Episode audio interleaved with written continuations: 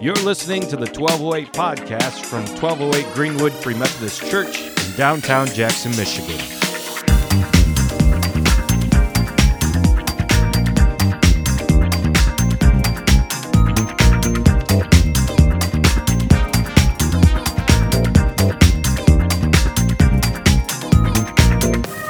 For now, we're going to jump into the Gospel of Matthew, and uh, we're going to do what we did last week, where we actually go back to the Old Testament and talk there for a while before we get into Matthew to talk about uh, what Jesus is doing in today's passage. So I don't have anything up on the screen today, so just hone in, focus, and we're going to get into some interesting territory. Again, you're going to find when you dive into the scriptures, oftentimes you're like, I don't understand what any of this is about. It's so strange, it's so different.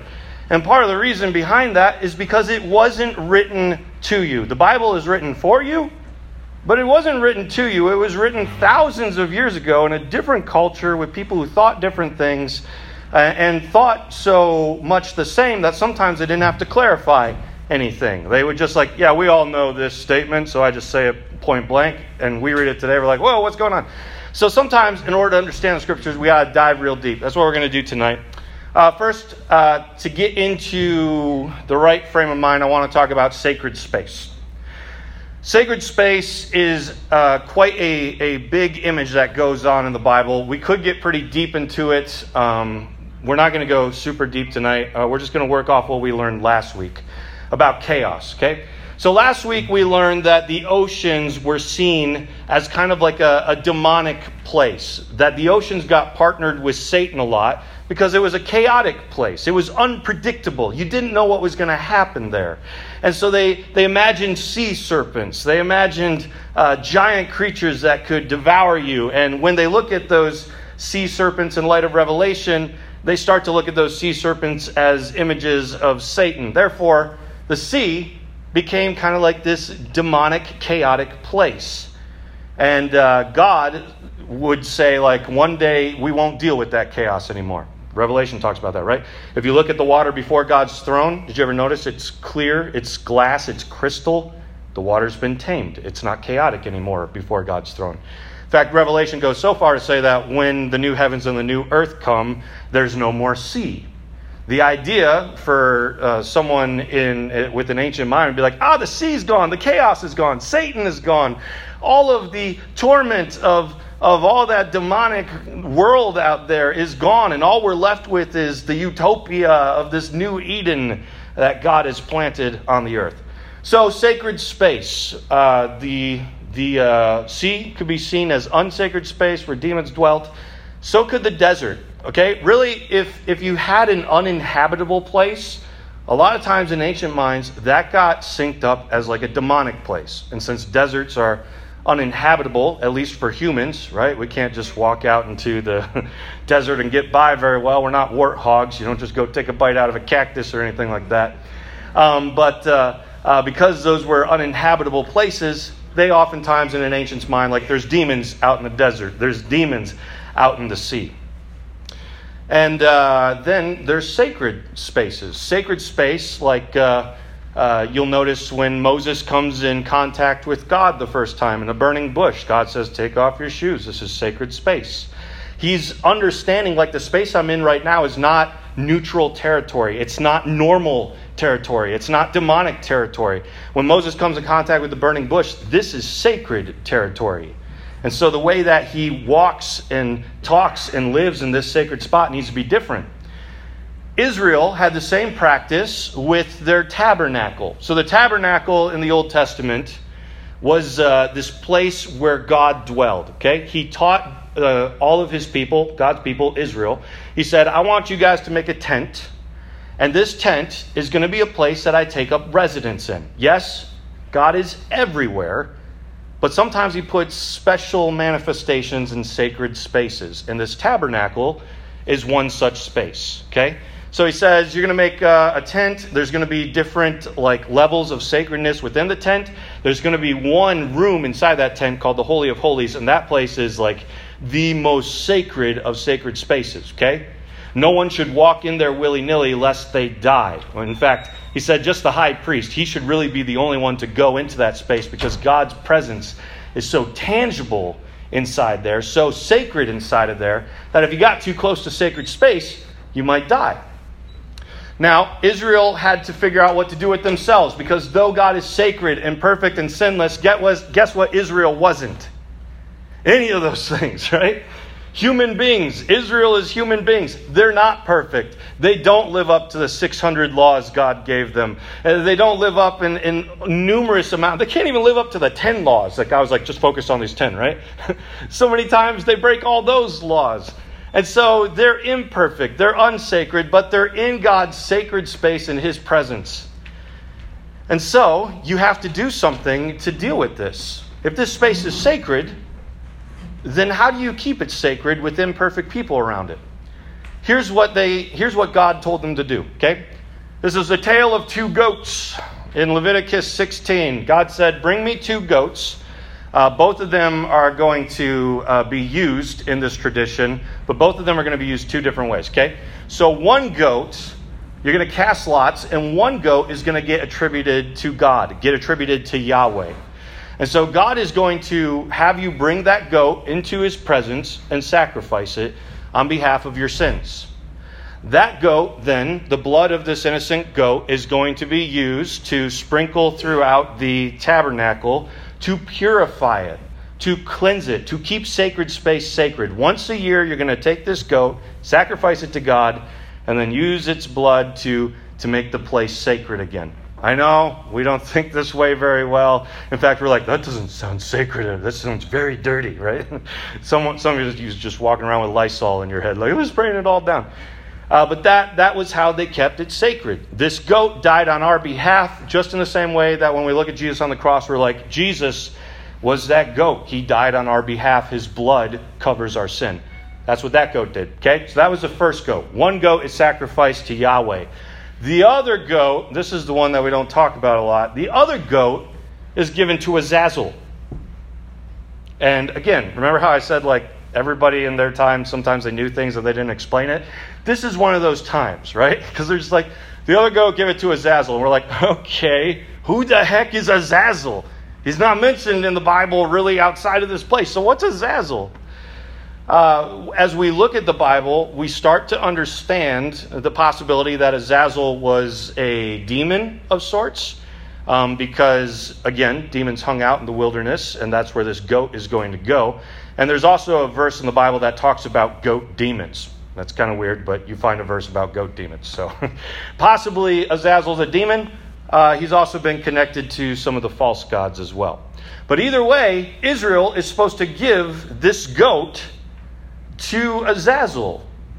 And some of you are like, hold up, only, only, you're only supposed to sacrifice to God.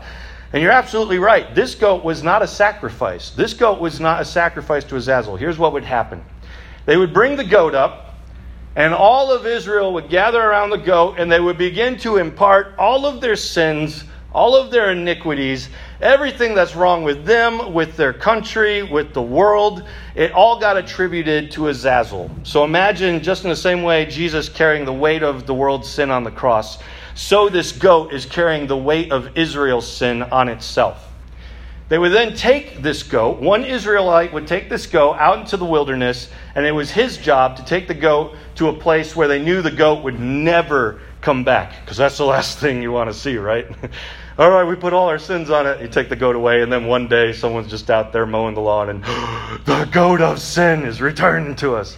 They didn't want that to happen. So someone's job was to take it far away so that it could not return. In fact, when we look at what the Jews later did, they wanted to be so sure that that goat didn't return that they just kick it off cliffs, is what they would do. So they would take it out in the wilderness. Though God said, just let the goat wander in the wilderness, it's Azazel's. Later, the Jews are like, uh, no, that's not enough. You know, kick it off a cliff. So that way they could be sure that their sins never came back to them. But why Azazel? Why is a goat given to Azazel? It's because all of that iniquity, all of that sin, everything that's wrong with the world, God's like, I don't want that. I don't want that. That's not me. I didn't make the world wrong. Give it away. Put it where it belongs. And where does it belong? It belongs with the demons. It belongs with the false gods. It belongs with everything else that's fallen and impure and wrong in the world. Send it to them. So Azazel gets his reward. Have Azazel take back on him all the curses he's lumped on you, lump it back on him. Everything that Satan's put on you, give it back to him. I don't want it here. And so that's the idea behind Azazel. You transfer all impurities onto a goat and you send it to the place where it belongs with the beings and the demons and the false gods who brought all that stuff upon humanity in the first place. So you have this weird story in the Bible of transference um, of impurities onto animals. It's not the only time in the Bible you see it. There's actually a few other passages that seem to imply something similar. It's also just an ancient culture technique. As we look at some of the literature from the Hittites, the Mesopotamians, the Greeks, the Egyptians, the Hebrews, guess what we find out? And many of them had this idea that you transferred sin and curses and things that were wrong in the world into an animal, and then you killed the animal. You put it in an uninhabitable place, like the desert or the water, because that was where the demons dwelled. In fact, that was often, uh, the water was often the place that other uh, ancient cultures sent these animals. So after they transferred things, they'd throw it in the water, and then it would die with all their sins. Now, Everything I talked about, I know it sounds weird, but I think the passage we're going to jump into in Matthew today might suddenly be seen with fresh eyes. You ready for this? Yeah, we're ready. Cool, let's do it. Matthew 8, 28 to 34. Jesus was on the boat last week, right? Uh, being attacked almost by a demonic storm because he rebuked it. Usually you rebuke demons. Um, and Jesus conquers the chaos. He tells the chaos of this storm to shut up, and it stops. The storm's just done in his power. And we see elsewhere Jesus walk on the water, to walk on chaos, to walk on demons, to show them, like, you got no power over me. That story continues immediately with Jesus' power over demons in today's passage.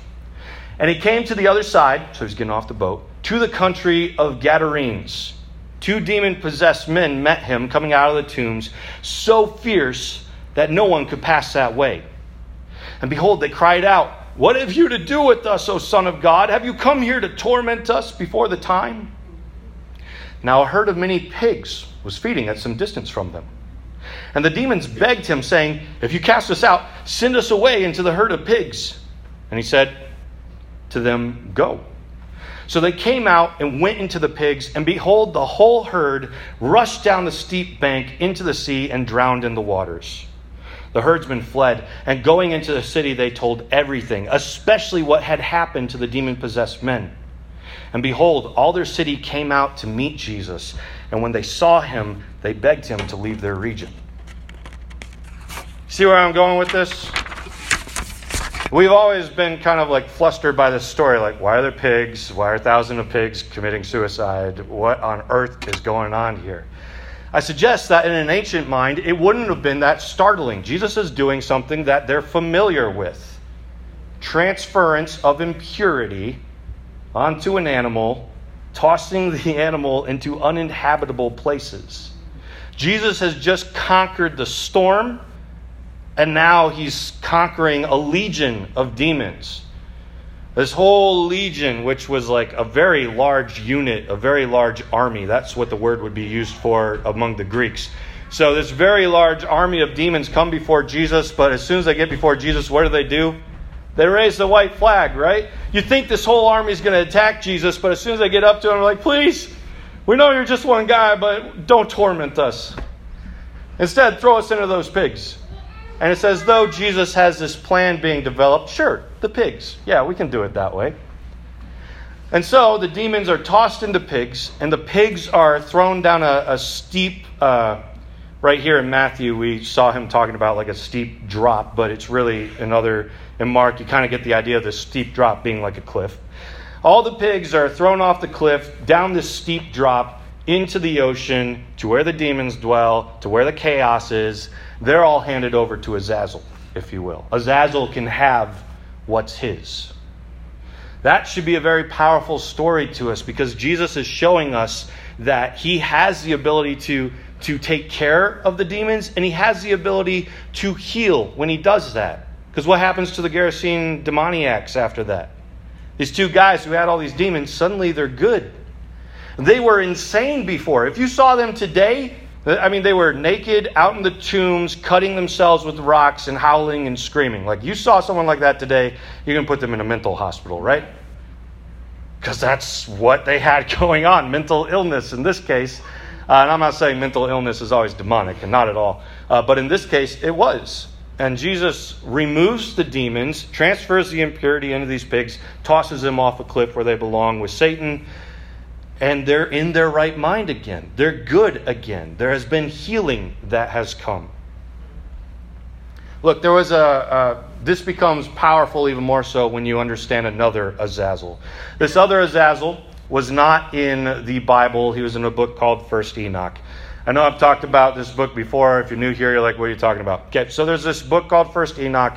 Your Bible references it several times. It's not scripture, but since your Bible writers had read it, sometimes their minds are illuminated by that book. And so it's helpful to know what First Enoch says in order to understand what your Bible writers are saying. Okay? Um, so in First Enoch, there's a story of angels that come and have sex with human women and create an offbreed called the Nephilim, which are giants. Now, if that sounds crazy, this is actually in your Bible, okay? If you go to Genesis 6, it says, The sons of God saw that the daughters of women were attractive, and they took for themselves wives, and then they created the Nephilim. They gave birth to giants. Uh, you ever wonder about Goliath? He's one of the descendants of the Nephilim. Uh, even though they were flooded with the flood in Genesis 6, you see the Nephilim return in Numbers 13. So there is this narrative throughout the Bible of giants that are kind of like satanic spawn of sorts, uh, trying to overthrow humanity.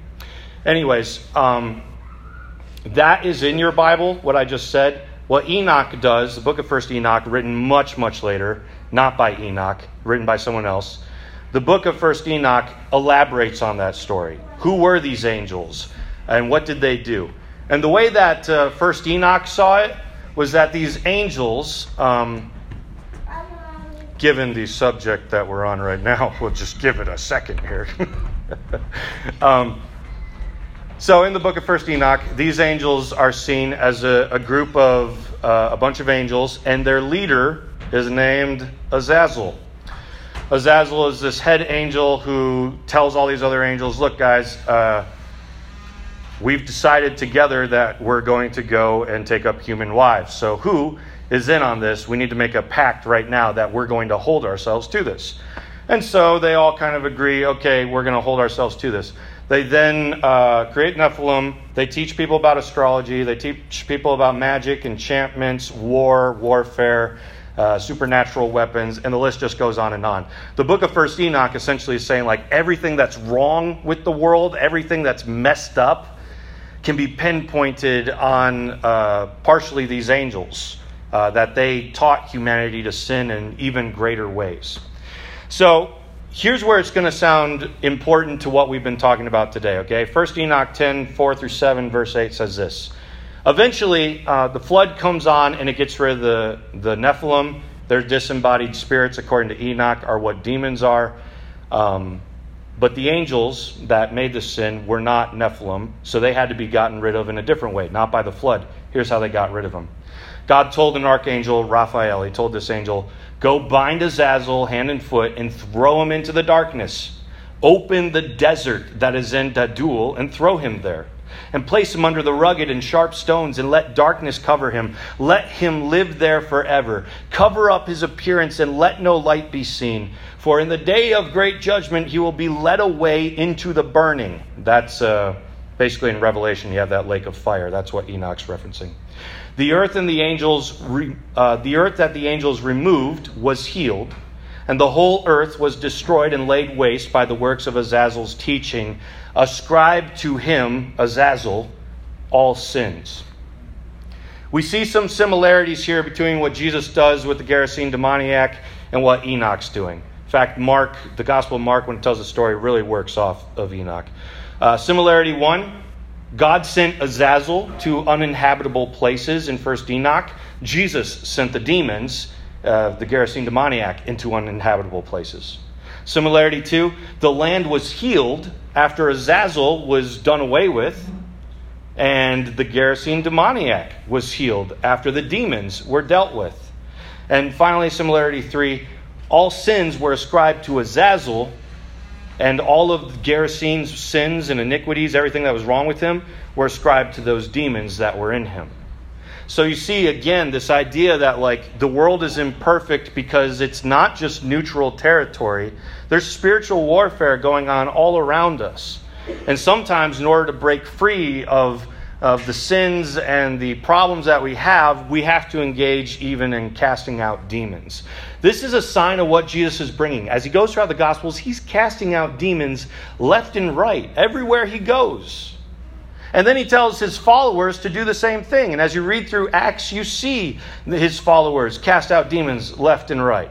I've done it twice. I've been a part of groups that have cast out demons twice. I mean, this right here is a part of ministry because it's a part of getting rid of the, the fallen world and ushering in God's new kingdom that has its fullness and its perfection, which eventually will come in the end times and its fullness. So the Gerasene demoniac and every time a demon's cast out, that's, that's a message to us about what's coming down the road. And Jesus had a message for Azazel. I know that sounds weird, but 1 Peter 3 actually used the book of Enoch to picture Jesus going and talking to Azazel. You ready for this? You've heard this passage before, but you didn't really know what to make of it. Likewise, pastors never preach on this passage because we didn't know what to make of it. But now that we understand it's a reference to Enoch, we get it. Here's what it says For Christ also suffered once for sins, the righteous for the unrighteous, that he might bring us to God, being put to death in the flesh, but made alive in the spirit in which he went and proclaimed to the spirits in prison because they did not formally obey when God's patience waited in the days of Noah. Right here in Peter, here's what Peter imagined. When Jesus died and he was just a spirit, he was no longer in his physical body, Jesus, as a spirit, went to the prison where Azazel was put in 1st Enoch and all the other angels were put, and he proclaimed to them that judgment was coming. He's the new Enoch, okay? Enoch, uh, these angels asked Enoch, Go ask God to let us go and forgive us. And Enoch went and asked God, and God was like, No, their judgment is settled. So Enoch went back and proclaimed to Azazel and his friends, No, this is where you stay. Your judgment is settled. Here comes Jesus in the three days where he's still just a spirit underground, he's no longer in his body.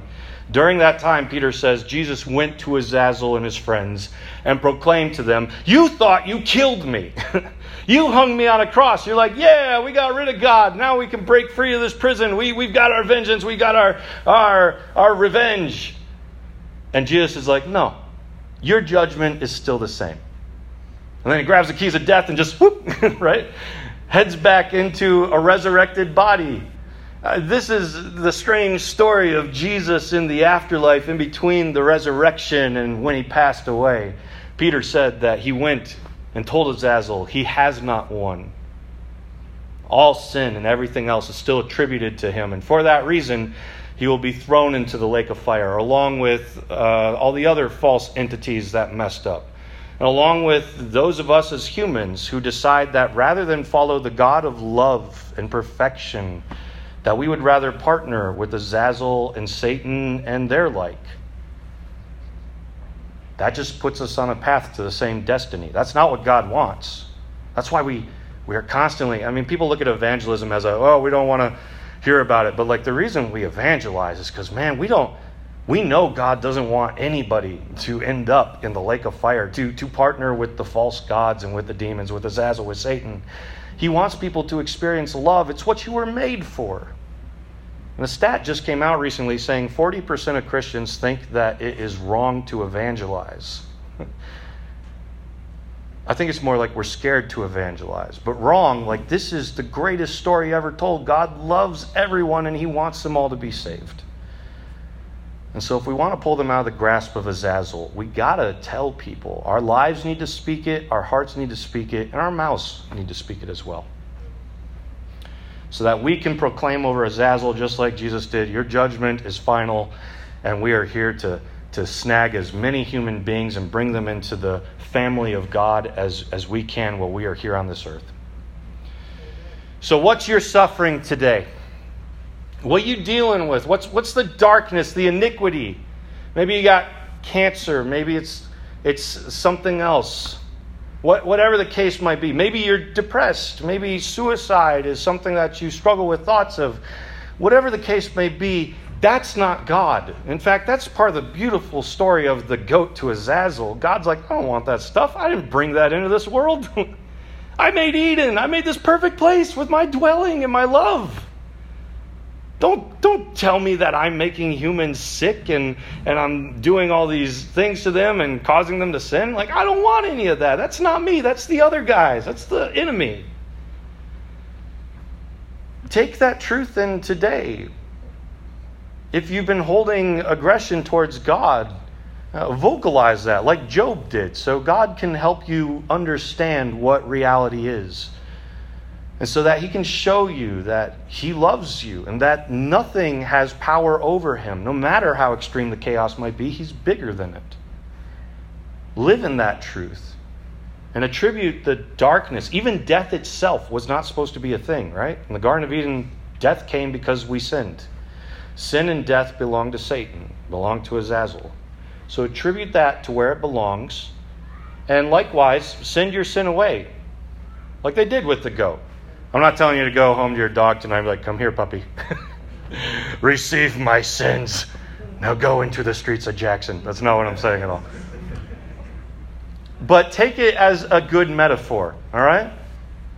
Send your sins away, but then continue to make preparations so that it can't come back. We talked recently about pornography. Use that as an example, right? It's not enough if you're addicted to pornography to just say, pornography be gone. You have to make preparations that the addiction doesn't return. Like all addictions, with alcohol, with drugs, opioid epidemic, the things that we're caught up in, all of this, it's not just enough to say, okay, I'm done. You have to make preparations. I got to install the software. I need to uh, make sure that I can't get to the liquor store anymore. I, I have to break off these people and block their phone numbers to make sure that I can't get a hold of them when I'm desperate. Make preparations so that the sin can't return to you. And that's what's often very hard because Azazel has a way of seducing us. Come back, come back. But time and time again, there's grace. Every year for for Israel, they needed to remember every single year, let's send our sins away again. So it's not even just like this, I did it once, now I'm good. It's just every time I know that I'm imperfect. And God's grace and His mercies are what? They're new every morning. So soak that in. Band can come to the stage. We're going to sing the song that we just sang, which is uh, the whole album that that song comes on is based around. Do you mind killing that heat? Uh, is based around the uh, the idea that singing worship is spiritual warfare, uh, just like in uh, uh, Joshua in the Battle of Jericho, right? How do they tear down the walls with music? There's other stories where musicians go on the the line of war and they become the, their music becomes the weapon. So Let's again, as I always say, let's build a throne for God right now because uh, God is enthroned on our praises. Let's give him the space to reign over Jackson. And as we create that, you in your own life, just turn whatever you got going on over to God, ask for forgiveness, know He forgives you, and then just that sin, give it to Satan. Let him take it. And God will remove it as far as the east is from the west, which they don't meet, by the way. so remove it, let it go, and then create preparations for it not to come back as many times as it takes. Uh, we're going to worship. Uh, you take on whatever posture you'd like as we do this, but if you could, would you start by standing? Uh, there is a prayer team in the back corner who will be available to pray for anything, whether it's related to the message or something else. Kevin would be happy to pray for you.